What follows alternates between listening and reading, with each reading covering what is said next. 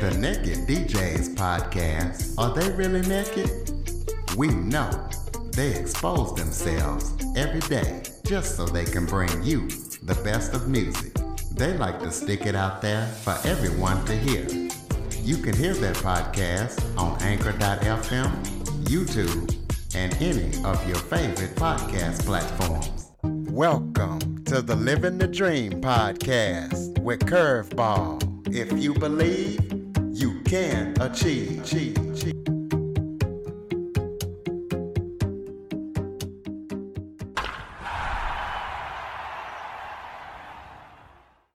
Welcome to the Living the Dream with Curveball podcast, a show where I interview guests that teach, motivate, and inspire. And today, I am joined by special guest, Christopher Pellegrini. Christopher is an author, a podcast host, a shochu and awamori expert. And what Chris does is he uses his infectious enthusiasm to incorporate his knowledge in every professional endeavor with Japanese spirits. So we're going to be talking to him about what these big words are, and hopefully I don't butcher them too bad. But Christopher, thank you so much for joining me today. Thank you. You did a great job. That was perfect. You're actually ahead of about 98, 99% of the folks that I talk to about these drinks. Well, I appreciate it. That makes me feel good. Why don't you start off by telling everybody a little bit about yourself? Thank you so much. I appreciate everybody for listening. Thank you for having me on the show. My name is Christopher Pellegrini, at your service, and I'm basically a drinks nerd, born and raised in Vermont, and started homebrewing before it was legal for me to do so, and took those experiences and in the interim turned myself into the most insufferable underage beer snob you've ever met in your life. And I just started to really geek out about small batch, really attention to detail, really flavorful drinks. And that never left from my way of thinking about my future. I always dreamed of opening a brew pub. I think that was my goal for a long time. But long story short, boy meets girl and girl wants to move to Japan. So I ended up in Japan back in 2002 after traveling to and living in a couple of other countries. And I ran headlong into Japan's indigenous spirits. And these are the spirits that you drink. I'm not talking about other types of important spirits, but the ones that you drink and the ones that are absolutely essential to Japanese culinary culture are known as shochu, S-H-O-C-H-U, shochu, and awamori, A-W-A-M-O-R-I, awamori. And I had never heard of them before. And one thing led to another, and then all of a sudden I'm traveling around and I'm giving talks about these drinks and I'm writing a book about these drinks, and then the government's supporting me as designated ambassador for these drinks, and now I have two companies that are dedicated to these drinks. So it's just been a wild journey of never saying no, just always being open to the maybes in life. And here I am 20 years later in Japan, and I've gone from something that was a hobby, something that was just kind of a really being done in my closet, brewing beer and you know, I hope the statute of limitations has expired on all of that, and now I'm here in another world just doing it as a vocation and enjoying every second of it. So hopefully that wasn't too long. Hopefully I've still got all of you here. I promise that I can be more inspiring as we move forward, folks. So stick with me. Oh, no, you got it. Tell us what shochu and awamori is. Explain to people who might not know what that is. Absolutely. So these drinks are just Japan's biggest secret. I think I'm gonna go out on a limb there and just put that right out at the front. I'm gonna put my thesis right at the beginning of this explanation. They are Japan's biggest secret. Let me give you some context. There is more shochu and awamori made in Japan every year than tequila in Mexico.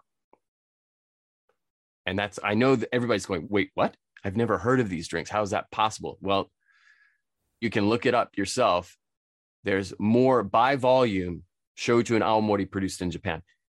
Now, close to 2/3 of tequila and mezcal is exported out of Mexico, much of it coming to the States. Less than 1% of shochu and awamori leave Japan. It is an almost entirely domestically enjoyed spirits class, and it's made everywhere across the country. Also really interesting, and folks even here in Japan don't believe me until I show them the tax data that the government produces. More shochu and awamori are enjoyed and sold in Japan than sake. That's on a by volume and by value basis. And I know that sounds ridiculous, but again, you just look it up and you'll see that a lot more shochu and awamori is sold here every year. And that's been the truth since 2003. So I think maybe you understand that this is, hopefully everybody understands that this is really a monster of an industry that is just kind of hiding in plain sight in Japan.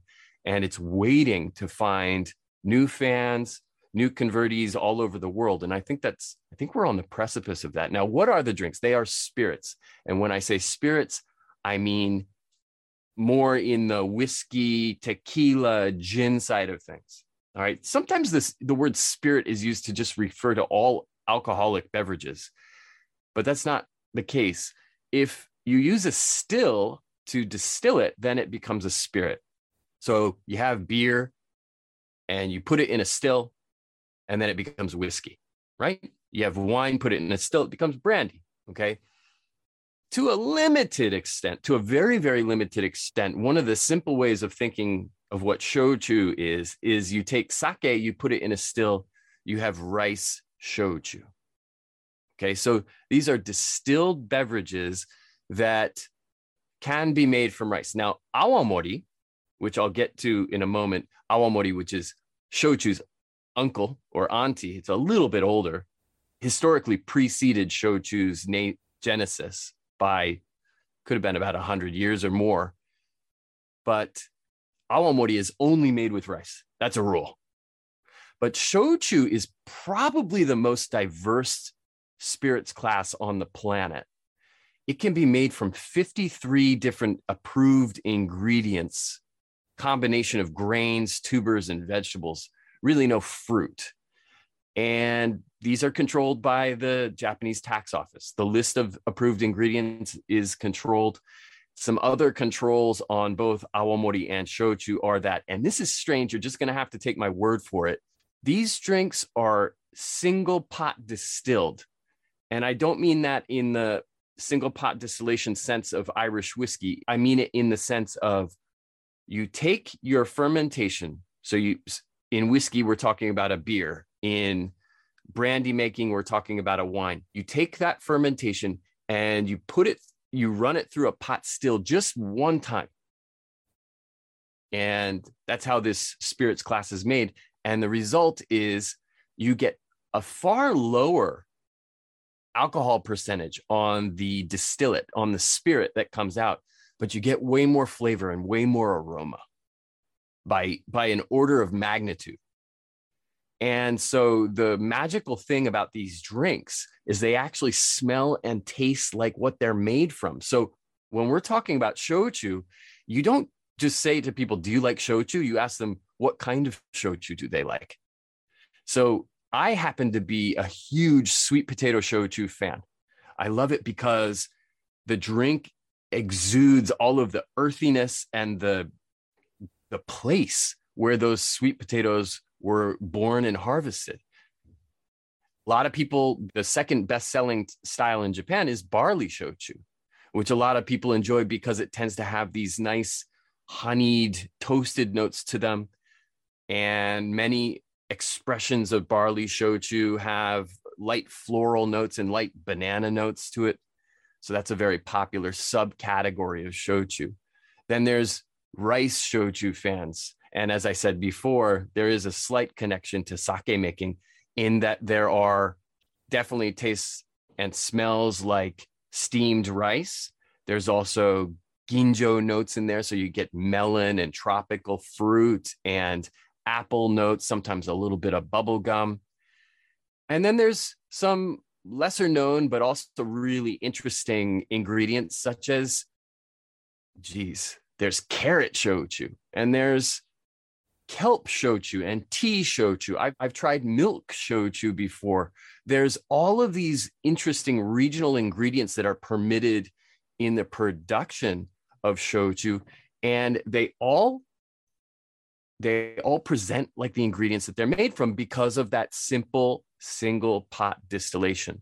So what we're talking about here, and I'm going to try and summarize this in people's minds, we're talking about a very aromatic and relatively, I guess we'll call it a medium alcohol by volume class of spirits, usually 25 to 30% ABV. So that's lower than your standard worldwide known spirits classes like gin and whiskey and tequila, which tend to start at 40%. And these drinks are made according to very strict regulations and according to traditional standards. And they are Japan's best kept secret. They are made all across the country, and yet outside of Japan, almost nobody knows about them. So what made you want to live in Japan? You've been living there for the last 20 years, and I believe you're a teacher also, but what made you want to live in Japan? Really was not my idea. I followed my now wife here. At the time we were dating, and she really wanted to live in Japan for a year. And so I said, sure. And so I continued to do what I was doing at the time, which is, as you said, I was in education, and I still am to a limited extent, but I got a position at a university in downtown Tokyo where I was teaching English, and then I quickly moved into teaching writing, which is a passion of mine. And 1 year led to two, and two led to five, and five led to a mortgage, and we're still here 20 years later. I knew nothing about Japan other than the very basics. I had never studied Japanese before. I wasn't one of the people, I guess I missed all the TV and all the anime, and I didn't play video games when I was growing up. So I didn't really have any of that aspect of Japan's soft culture that some of my friends were really jazzed about. I think I just barely missed that whole thing. My parents were both educators as well, and they just did not really allow us to watch any TV. So I didn't really have exposure to that aspect of Japanese culture that a lot of people from my generation, and certainly the generation that came soon after, really got revved up about. But I was happy to follow my, at the time, girlfriend here, just because I was hoping that our relationship was going to continue, and what better way to test it than to travel together, right? So we moved here for a year, and we just fell in love with the place. We loved the city, we loved the people, we loved the culture, fortunately we were able to create some community here and really feel like we had a support network. And then staying for that second year and that third year was not a question at all. It was every year it kept moving forward, and every year we got more comfortable, and I fell in love with these quirky spirits from, I say they're made all over Japan, but they're mostly made in southwestern Japan in the more subtropical regions. But it was the beginning of what has now become something that I'm incredibly grateful for, a journey that has taught me so much, and a journey that I'm really excited to continue over the next decade or two. So tell us how it's different doing business in Japan versus doing business in the United States. I love that question. That's a great question. Lordy. So I'm in trade.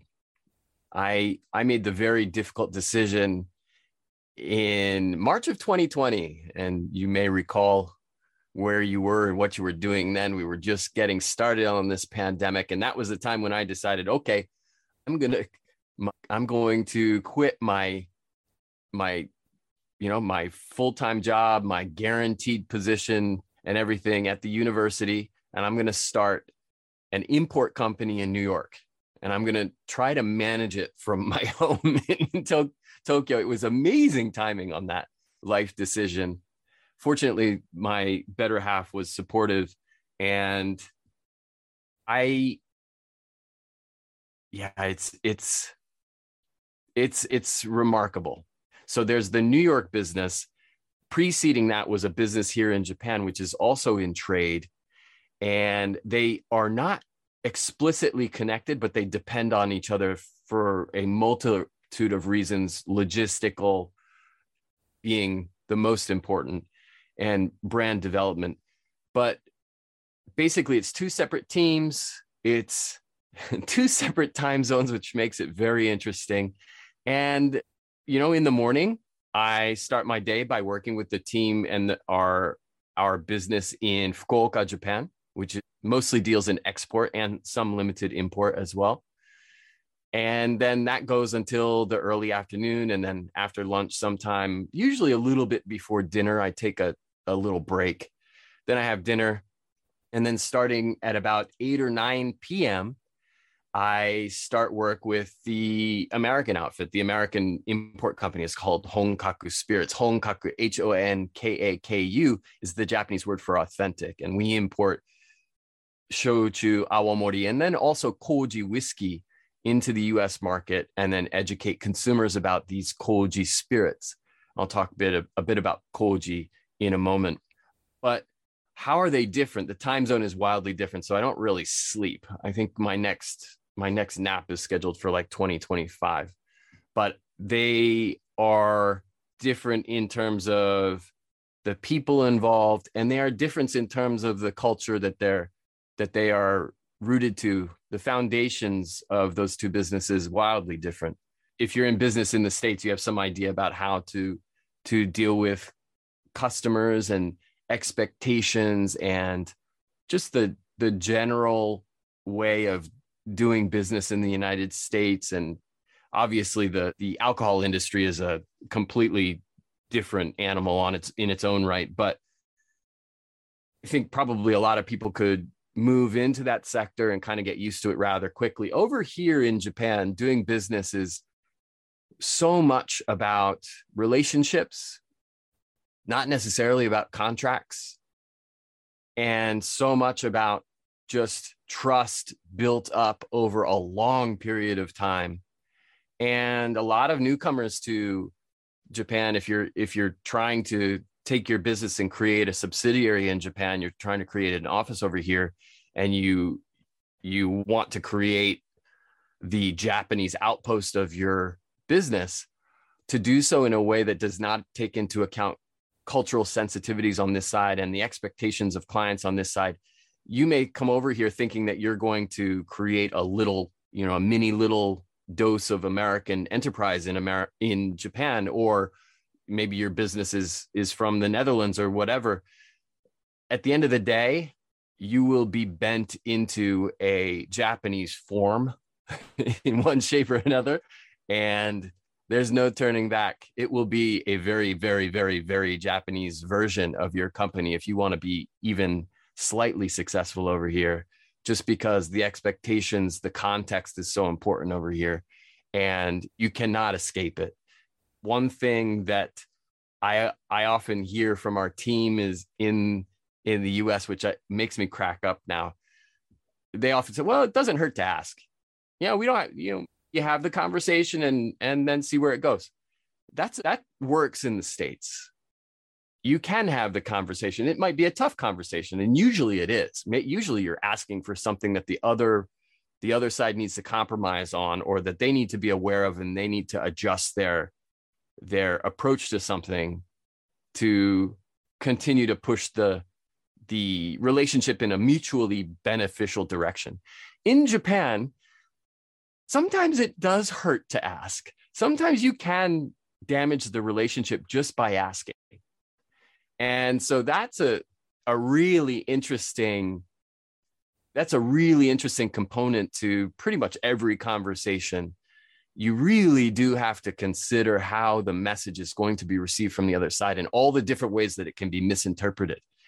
And it takes a long, long, long time to fully grasp how much of the communication here isn't about the words that are coming out of your mouth. It's about the context itself. And it's really hard to explain to people. You have to live in Japan. It's not something that you can teach in a language classroom very easily, especially if you're not in Japan when the teaching is happening. It's just a completely different set of relationships and appreciationship for the connections and the hierarchical stature of the folks involved. It's so diametrically different from the United States that it's really hard to just to try to explain it is to do it as a service almost. So I guess I'll stop myself there. Well, you mentioned koji whiskey, you mentioned it in the green room, and you just mentioned it a few minutes ago. So tell us what that is. Koji whiskey. Koji whiskey. So this is remarkable. And what is koji? Koji. Let's start there. Koji is Japan's national mold.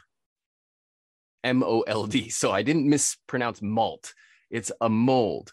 And I know that sounds incredibly sexy to a lot of the people listening out there, but it is the spirit of Japanese fermented food and drinks. Without this mold, we don't have Japanese cuisine as we know it.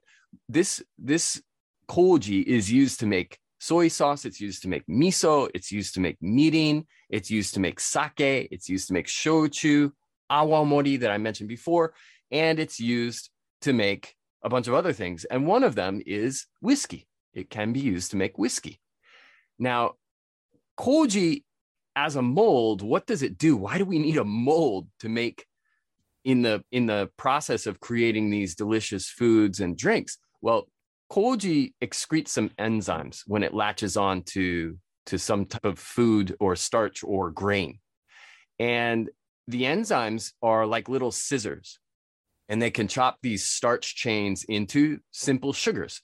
Starch is basically just bundled up sugar. All right, think of it that way. Why is that important? It's important because yeast, which is responsible for alcoholic fermentation, can't ferment starch. It's too big, it's too complex. But if you give glucose or simple soluble sugars to yeast, then it's a party. And the yeast will give us exactly what we want. They'll give us lots of alcohol. As long as we keep feeding it glucose, we get alcohol. We also get carbon dioxide and heat, but we can let the carbon dioxide out, and we can try and reduce the heat so that the fermentation doesn't go too hot. But koji is used it's a naturally occurring microorganism. It's in the environment everywhere and lives on lots of surfaces, just like yeasts do. And so it's used in lots of different Japanese foods and drinks, as I mentioned before. For awamori, there's one specific type of yeast, and there's three major classes or families of koji that are used in Japan to make drinks. And in Japanese, we say they're shiro koji, ki koji, and kuro koji. What I just said was white koji, yellow koji, black koji. And they are all related, but they're different variants. And they all have different ways of expressing when they're used to make food and drinks. One interesting thing about awamori, which, as I said, is probably Japan's oldest spirit, is that to make awamori today, you have to use the traditional strain, which is black koji. That's a rule. If you use any other variant, then you can't call it by the traditional name awamori anymore. And then sake, 99.999% of sake is made with yellow koji, which tends to have fruity and floral aromas, or at least allows that to be released from that rice brew, that rice fermentation. Sake is only made from rice. Awamori is also only made from rice, but awamori is a spirit. Shochu can use all three. There's a lot more flexibility for shochu. I told you there's 53 base ingredients. There's no limitation on variant of koji. And so there's a lot of diversity in that class. Now, the other way that we can go with this is in the direction of whiskey. And I'm going to tell a story. And this is directly tied into, you'll see why I'm telling this story in a moment. The first Japanese person, and I'm speaking to whiskey fans right now, the first Japanese person to ever make whiskey in the history of never ever was Jokichi Takamine. Takamine is his family name, Takamine. And I would argue that he was the most consequential Japanese person to have ever lived in the United States of America. And all apologies to the Shohei Ohtani's and the Ichiro Suzuki's of the world, but this guy has you beat by a country mile, and I'll tell you why. Dr. Takamine grew up in Japan during the 1850s, 60s. He was the son of a samurai physician, and his mother was from a sake-making family. And he was a very precocious young boy, and he studied tons of different things, ended up in Scotland for a while to continue his education. And quickly, once he graduated from what is now the University of Tokyo, which is a super prestigious university, he ended up going into government. And with that, he was sent to the World Cotton Expo in New Orleans in the 1880s, where he met, fell in love with, and eventually married a young Caroline Hitch. They had a couple of boys together. The boys' names were Jokichi Jr., which I think is fantastic, and then Ebenezer.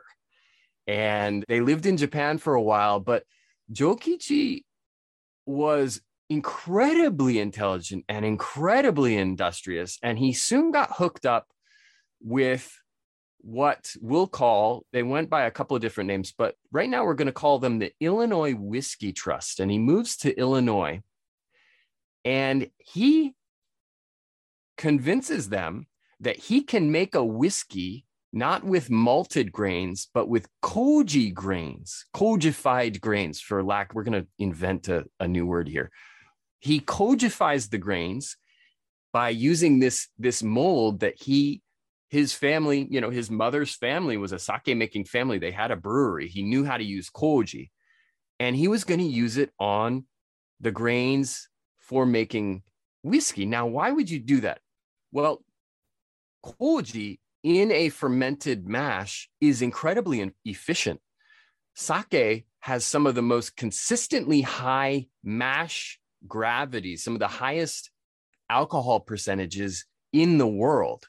When you think about making beer, what's the final alcohol percentage of beer? Usually it's somewhere between, its standard is like 4.5 to 6% is pretty standard. If you think about the beer that you drink at home, and that translates to whiskey. Most whiskey, when it's done fermenting before it's distilled, is actually in the single digits in terms of the alcohol. Sake, shochu, awamori, those are up in the high teens. There are some sake that are fermented up into the low double digits, up into 21, 22% alcohol. That's crazy high. It's partly because the koji is so efficient and because it works side by side with the yeast in a manner that I don't have time to explain right now, but it's an incredibly efficient process. And when he was talking to the Illinois Whiskey Trust, the Whiskey Trust, you could almost hear the numbers clicking in their brains. Oh, wow, we're going to make a lot of money off this process if it works. And they worked it out. They thought it was going to be in the order of around 15%, give or take, the cost savings of using koji versus the long-winded process of creating malt. So they set him up at the Manhattan Distillery in Peoria, Illinois, and he had a lab in the distillery. And you have to understand, the Illinois Whiskey Trust was a monopoly to end all monopolies. They controlled like 75% of whiskey production in the United States at the end of the 19th century. If this experiment worked, koji was likely to supplant all malt whiskey production in the country because they were going to save so much money. And it's not like they were going to pass those savings on to the consumer. The trust was going to rake in money hand over fist. So Miss Dr. Takamine was working on this experiment, using this mold to create a bourbon. For essentially, it was to work on a maltless bourbon. And he was successful. They figured out how to do it. And in 1891, they were about to start production, and they got written up in the newspapers. And it wasn't hyperbolic or anything, but it was basically the copy in that article was saying something like, "Koji whiskey is here. Dr. Takamine's process is going to make whiskey cheaper," and blah, blah, blah. And it wasn't overblown or anything, but the maltsters, the men who made malt as a living, took careful notice and they saw a threat. So about 2 weeks after, Dr. Takamine's laboratory burnt to the ground under mysterious circumstances. And not only that, I read in an article in Forbes that actually they broke in and tried to kill him. Fortunately, in the middle of the night, he was able to navigate the basement of the distillery far more effectively than they were. So they had to settle for just, arson. Of course, it was never investigated. And nobody knows the true story of what happened, but it set them back by a couple of years. In 1894, they were back up and running, and they were barreling. They were making whiskey, this koji whiskey, and they were putting it in barrels and they were socking it away. But unfortunately, this was the era of Teddy Roosevelt and the antitrust. He was very antitrust. These are monopolies, make no mistake. And so the trust busting era. And there were some laws on the books that were just kind of paper tigers, but in Illinois, they used the Sherman Antitrust Act to bust up the trust and basically sell off the assets. And all of this koji whiskey that had been set aside just a couple of months earlier, they started in late 1894. By early 1895, distillery was sent into receivership, and all of that koji whiskey was lost to history. Essentially, it was probably blended into other products and sold off, but we were so close. It was so close. Koji whiskey was just inches from becoming an American whiskey style. It's so amazing to me that if it wasn't for, violent assault on the premises, and if it wasn't for government regulation, I really think that koji whiskey would be an American story, but it wasn't. So that was one of Dr. Takamine's few failed experiments using koji to make whiskey. But he actually, and I said before, he's one of the most consequential Japanese to have ever lived in the United States. Let me explain why. He took his understanding of koji, and he was a chemist. He was a true scientist. He moved to Harlem, moved his family to Harlem after he had, I believe it was after he had used the enzymatic properties of koji to make a stomach digestive aid that was called takadiastase. Diastase is, of course, a family of enzymes that help to break things down, one thing being starch into sugar. And this was kind of like an early Tums or an early Rolaids almost, that he was using the enzymatic action of koji to help calm upset stomachs. So he made this thing on his own time in his own lab, and then he licensed it to Park Davis, which was a massive pharmaceutical company, and he made a fortune. Moved his family to Harlem, where he had a home lab, and in his home lab, as you do, I suppose, he isolated medical adrenaline, which, if you've ever used an EpiPen, you have Dr. Takamine to thank for that. It was the first ever biologic hormone isolated by in human history. And it was done by Dr. Takamine in his townhouse in Harlem. So he licensed that to Park Davis and made another fortune. And so then he's, you know, later in life, he started to get into Japanese American relations. This is at the turn of the century, you know, about a decade into the 1900s.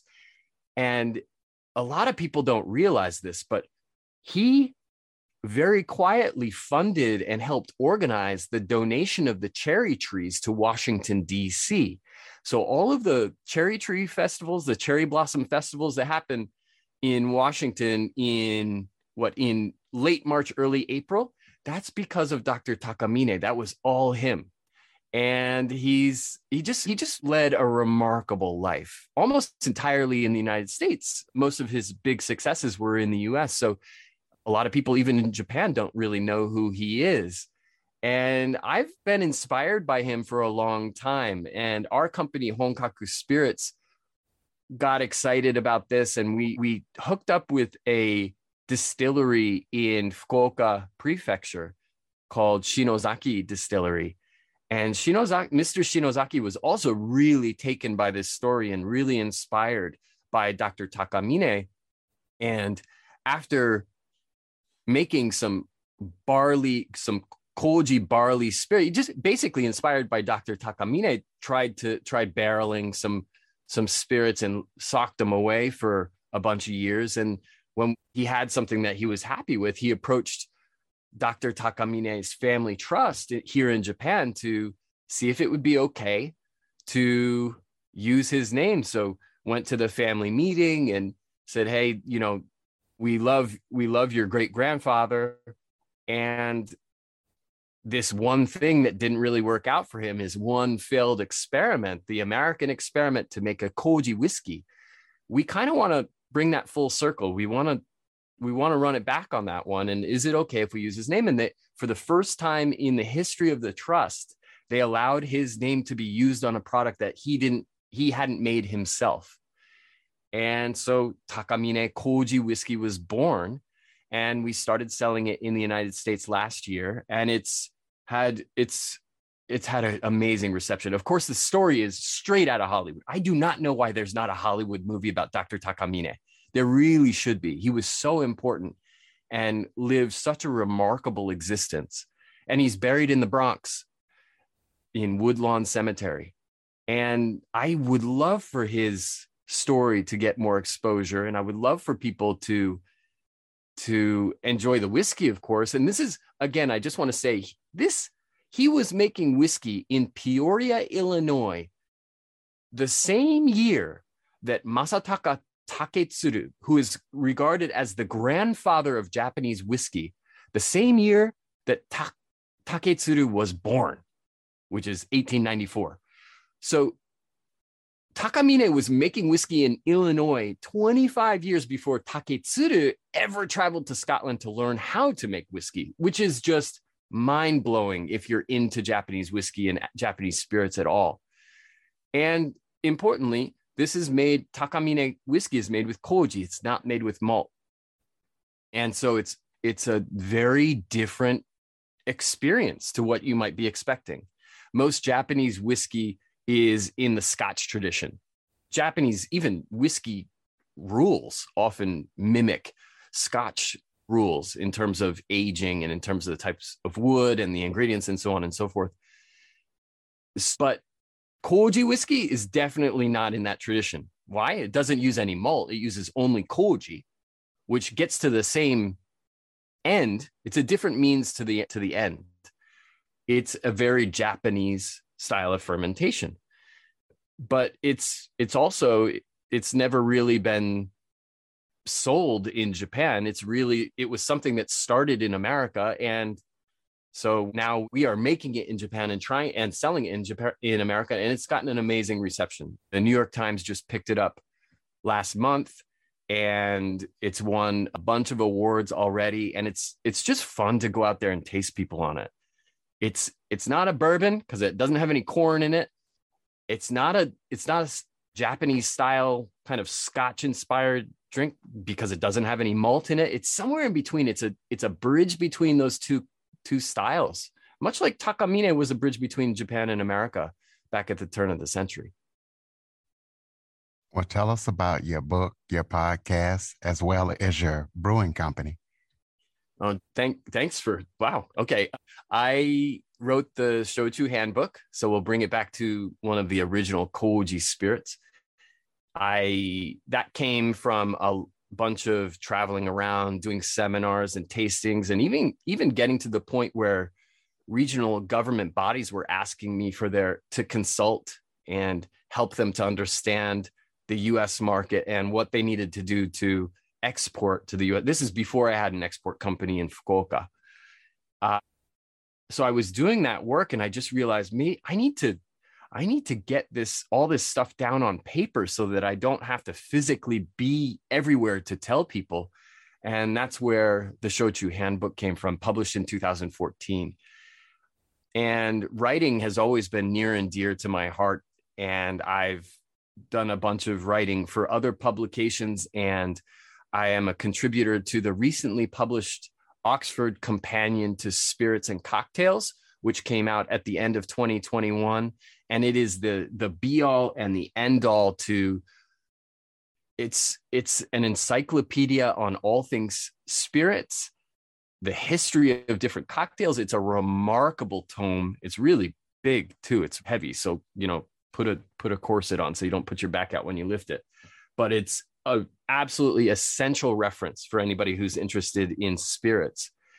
And I continue to write about these drinks. And as you said, I now have, I've been a podcaster for a long time, but the first podcast that I co-hosted and still do today is about baseball, of all things, another weakness of mine. And I co-host two alcohol-related podcasts. One of them is sponsored by the Japan Sake and Shochu Makers Association, and it's called Sake on Air, which is great podcast, especially if you're really interested in sake, because most of my co-hosts, the other experts that will lead sessions on that podcast are focused on sake, which of course is the more famous drink from Japan. When people think about alcohol from Japan, they probably will pretty quickly come to sake, S-A-K-E. And no, it's not pronounced sake. Sake would be S-A-K-I, sake. S-A-K-E, E, when you see a Japanese word with an E in it, the E is always pronounced like it's pronounced in Spanish. It's E. All right, so pretty easy. It's actually really easy to pronounce Japanese words if you just get the vowels down. And there's only 5 vowel sounds, so it's pretty simple. Then I also host, the newest of the 3 podcasts is called Japan Distilled. And that's a podcast that focuses purely on spirits made in Japan. So we talk about Japanese whiskey, we talk about Japanese gin, we've talked about Japanese rum, shochu, of course, awamori, of course. And our most recent episode was about eau de vie made in Japan. And we focus a lot on the basic, the hows and the whats of these spirits classes. And then now, starting from now, we're in season 2, we're going to start interviewing experts and people in the trade from around the world who have some understanding of how these drinks are received overseas. And so I was a university professor. I still do spend some time at the same university, Waseda University in downtown Tokyo. I'm an educator, and my DNA is education. And so a big part of this for me is just bringing these stories to new markets and teaching people about the way that, about koji culture. I think that should probably be, there you go. Somebody out there should start an organization called Koji Culture that helps to disseminate this knowledge. Fortunately, in the United States, a lot of chefs are working with koji in their kitchens. So you're seeing koji pop up on menus from West Coast to East Coast and from North to South. There's so much flavor that can be added with koji. And I would encourage people to Google it, Koji. Just learn what koji is, how you can use it at home. You can often buy salt koji, shio koji, that you can use as a rub on meat and vegetables. Use it as a rub, leave it in the fridge for a number of hours, and then cook it. And it's just it's just takes it to another. It's two different levels of flavor and aroma. So it's coming. And hopefully the podcasts and hopefully my book have done something, some small part in disseminating this aspect of Japanese culture. Well, go ahead and throw out your contact information so people can stay connected with you, your website, your company website, any contact information, social media, all that good stuff. Thank you. My name is a little bit cumbersome, but basically it involves some version of my first and last names in all of this stuff. I'm very easy to contact and very active on Twitter at Chris, C-H-R-I-S, Pellegrini, P-E-L-L-E-G-R-I-N-I. And then on Instagram, which I'm also pretty active on, it's my full first name, at Christopher, C-H-R-I-S-T-O-P-H-E-R, and then Pellegrini again.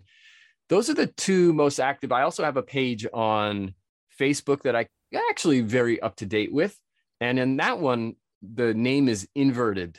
So it's Japanese style, last name first, then given name, Pellegrini Christopher. And that was because my personal page is the opposite, and you can't have two things with the same name. So I had to flip it. And the our company website in the US is www.honkaku spirits. Honkaku is H-O-N-K-A-K-U and then spirits.com. And that's actually a decent resource because there's a lot of information about how koji is used to make shochu and awamori and whiskey. And then also, if you are interested in trying Takamine koji whiskey 8-year, then you can go to the brand page on honkakuspirits.com and there's a find a retailer button, and using either a zip code or GPS or city name, you can type that in and find exactly which bottle shops carry it. And you can find restaurants and bars that have it on the back bar, so you can go and check it out for yourself. I think those are the basic ones. I think if you want to reach out, if you want to talk koji, just DM me and we can start a conversation about these amazing drinks. And you know, hopefully they won't be Japan's best kept secret for too much longer. I really enjoy talking about these spirits and introducing people to them. But I also look forward to a time, I believe it's only 5 years from now, when I can say to someone, my company deals in shochu, and they're like, oh yeah, shochu. Yeah. I've had that before. It was really interesting. And I had a rice shochu that was really floral and really light, and I enjoyed it. Maybe I have a picture here. Look at this. This is what I had. Yeah, I can't wait for that time. And I don't think we're far from it, but we do have a lot more education to go, a lot more tastings, a lot more fun. But, you know, basically, we just need people to go out there and try it and understand that there is a shochu and awamori for everyone. It is, as I said, the most diverse spirits class on the planet because of that single pot distillation. There are about 5,000 brands of shochu and awamori made every year in Japan, which I know sounds ridiculous, and it is, but it's because of the variety of aroma profile that that's possible. There's so much of this is regional. So much of it is made by small craft distilleries that are multi-generational. Yeah. Some of the distilleries in our portfolio at Honkaku Spirits are like on the fifth generation master brewer distiller. Everybody's from the same family. It's a family business. And that's what I love about this. That's what inspires me. And that's hopefully, those are the products that I want people to drink in their homes in the United States. Well, let's close the show out with this final question. Tell us about some of the successes and failures of trying to establish these spirit categories in the United States as well as across the world. Yeah, I'm going to start with the challenges, I think. The challenges are just that nobody's heard of shochu or awamori before. And so it's tricky to help these drinks find their footing in, especially in the US market that is so competitive and moves so quickly. And there are new products all the time, and it can be challenging to find the best way to communicate with people. I mean, sometimes it's as simple as just saying, here, try it. If you're into quality, try this. There's nothing but quality here. And then in other cases, you need to come from a cocktails perspective. And then in other cases, you need a food pairing perspective. In some contexts, sometimes, you know what? And I want to say this first, drinking alcohol is not good for your health. And anybody who says differently is blowing some smoke. But I can say there are different levels of unhealthiness. I don't want to call it super unhealthy, but shochu and awamori are the lowest calorie spirits on the planet. And that's because there are no additives allowed in their production. So there's no sugars, there's no, color changes. A lot of whiskey has caramel added to it to balance the color from batch to batch. And that adds calories. That's not allowed in shochu and awamori productions, expressly prohibited. So they are very low calorie, and they are in Japan. If you have gout and you like to drink, your doctor will say, oh, okay, well, if you're going to keep drinking, even though you're diagnosed with gout, then you should be drinking shochu and awamori because they don't cause gout to flare. But sometimes you don't lead with these stories, but you make sure to tell these stories. The problem, I think the challenge with shochu and awamori is that they're so diverse. There's so many different subcategories. There's so many different ways to enjoy them that it can be overwhelming for customers. And they often will say, okay, well, that was interesting. I still don't get it. And I'd like to try it again sometime. But if you don't bring it to their attention again soon, then they're going to lose track of it. They're going to lose sight of it. And that's certainly true for bar managers. It's true for bartenders who they have salespeople coming in and pitching them on new products all the time, and they just lose track of things in it. You really have to go back again and again and again to keep hammering the message. And if you don't, then you might be starting from square one. When you go back in there with new products, you say, we just tried this before. We tried something similar before. I've got new ones in. You want to try these? And they're like, huh? You got what? So that's a challenge. It's a serious challenge because you have all of these. You have hundreds of shochu and awamori makers in Japan, all who are immensely proud of their products. They all want to promote their own drinks, but nobody's heard of the category before. So we have to work together as a team. And just convincing these makers to work together can be quite the endeavor. I often tell them, you guys can, once we've got this as an established category in markets around the world, then you guys can fight like cats in a bag over territory and branding and all that stuff. But until then, we have to pull in the same direction. Otherwise, none of this is going to work because none of you guys can afford to have your own sales team in the US to develop that market.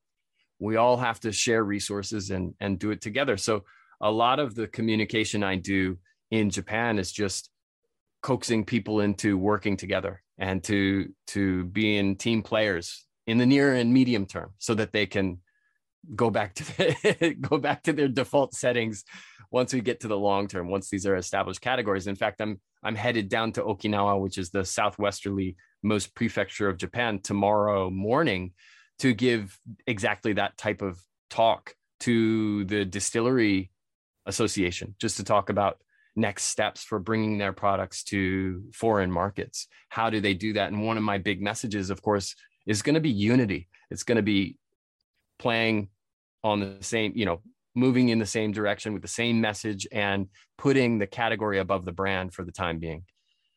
So challenges, I think, just to summarize that, it's herding. It sounds, and I don't want to be disrespectful, but it's a lot like herding cats sometimes. So I'm an educator. I never thought I'd ever become a business person or an entrepreneur, but that's what's happened. And I'm grateful for it because I've learned so much, and I'm learning 3 new things every day that I'm not very good at. I'm playing out of position all the time. And that's fine. That's the way it needs to be for young businesses. You have to be scrappy. Successes, I think we're good at education. I think we're good at getting people excited about these drinks. And I think we're good at telling the stories, and we have amazing stories because we work with amazing people. And these people happen to be my friends because I've just lived here being a part of those industries for a couple of decades now. And so I think that's something that's our strength. And I think it's something that we can build on in the future. But our strengths are being hamstrung by a global weakness right now, which is the shipping situation, the international shipping situation. You may have read about it or heard about it. If you're in international trade, you absolutely know the pains that everyone is feeling and how difficult and expensive it is to move product from A to B. That is absolutely still the case. We're incurring costs that we had never planned for when we started the business in 2020. And it's just something that everybody has to deal with. So I don't complain about it that much because everybody is like, they start playing a violin. Yeah, like, tell me something I haven't heard already. But we'll get through it. And, you know, people are staying home all the time. So I'd encourage you to pick up or learn about koji spirits and go to your local shop. And if they don't have them, your local bottle shop is like, we don't carry any shochu or any of this koji whiskey that you speak of or awamori. Well, then tell them that you're interested in it and that you'll buy it if they have it, and they will. They'll figure out how to get it. If they can sell it, they'll get it. So it's coming, everyone. And thank you, Curtis, for having me on, because I think your listeners, your audiences are some of the first people who are going to really know about this, or at least have heard about it and maybe start to ask questions about it. And I'm incredibly grateful for that. So thank you. Well, I'd like to thank you for your incredible knowledge, and listeners, you might be the first to know about it, but we don't want you to be the only one. So please be sure to follow, rate, review, share this episode after listening. Go download that Living the Dream with Curveball podcast app from the Google Play Store and share this episode to your friends, as many people as possible, especially those whiskey lovers. Christopher Pellegrini, thank you so much for joining me today. Thank you. Thank you so much, and kanpai. For more information on the Living the Dream podcast, visit www.djcurveball.com. Until next time, stay focused on living the dream.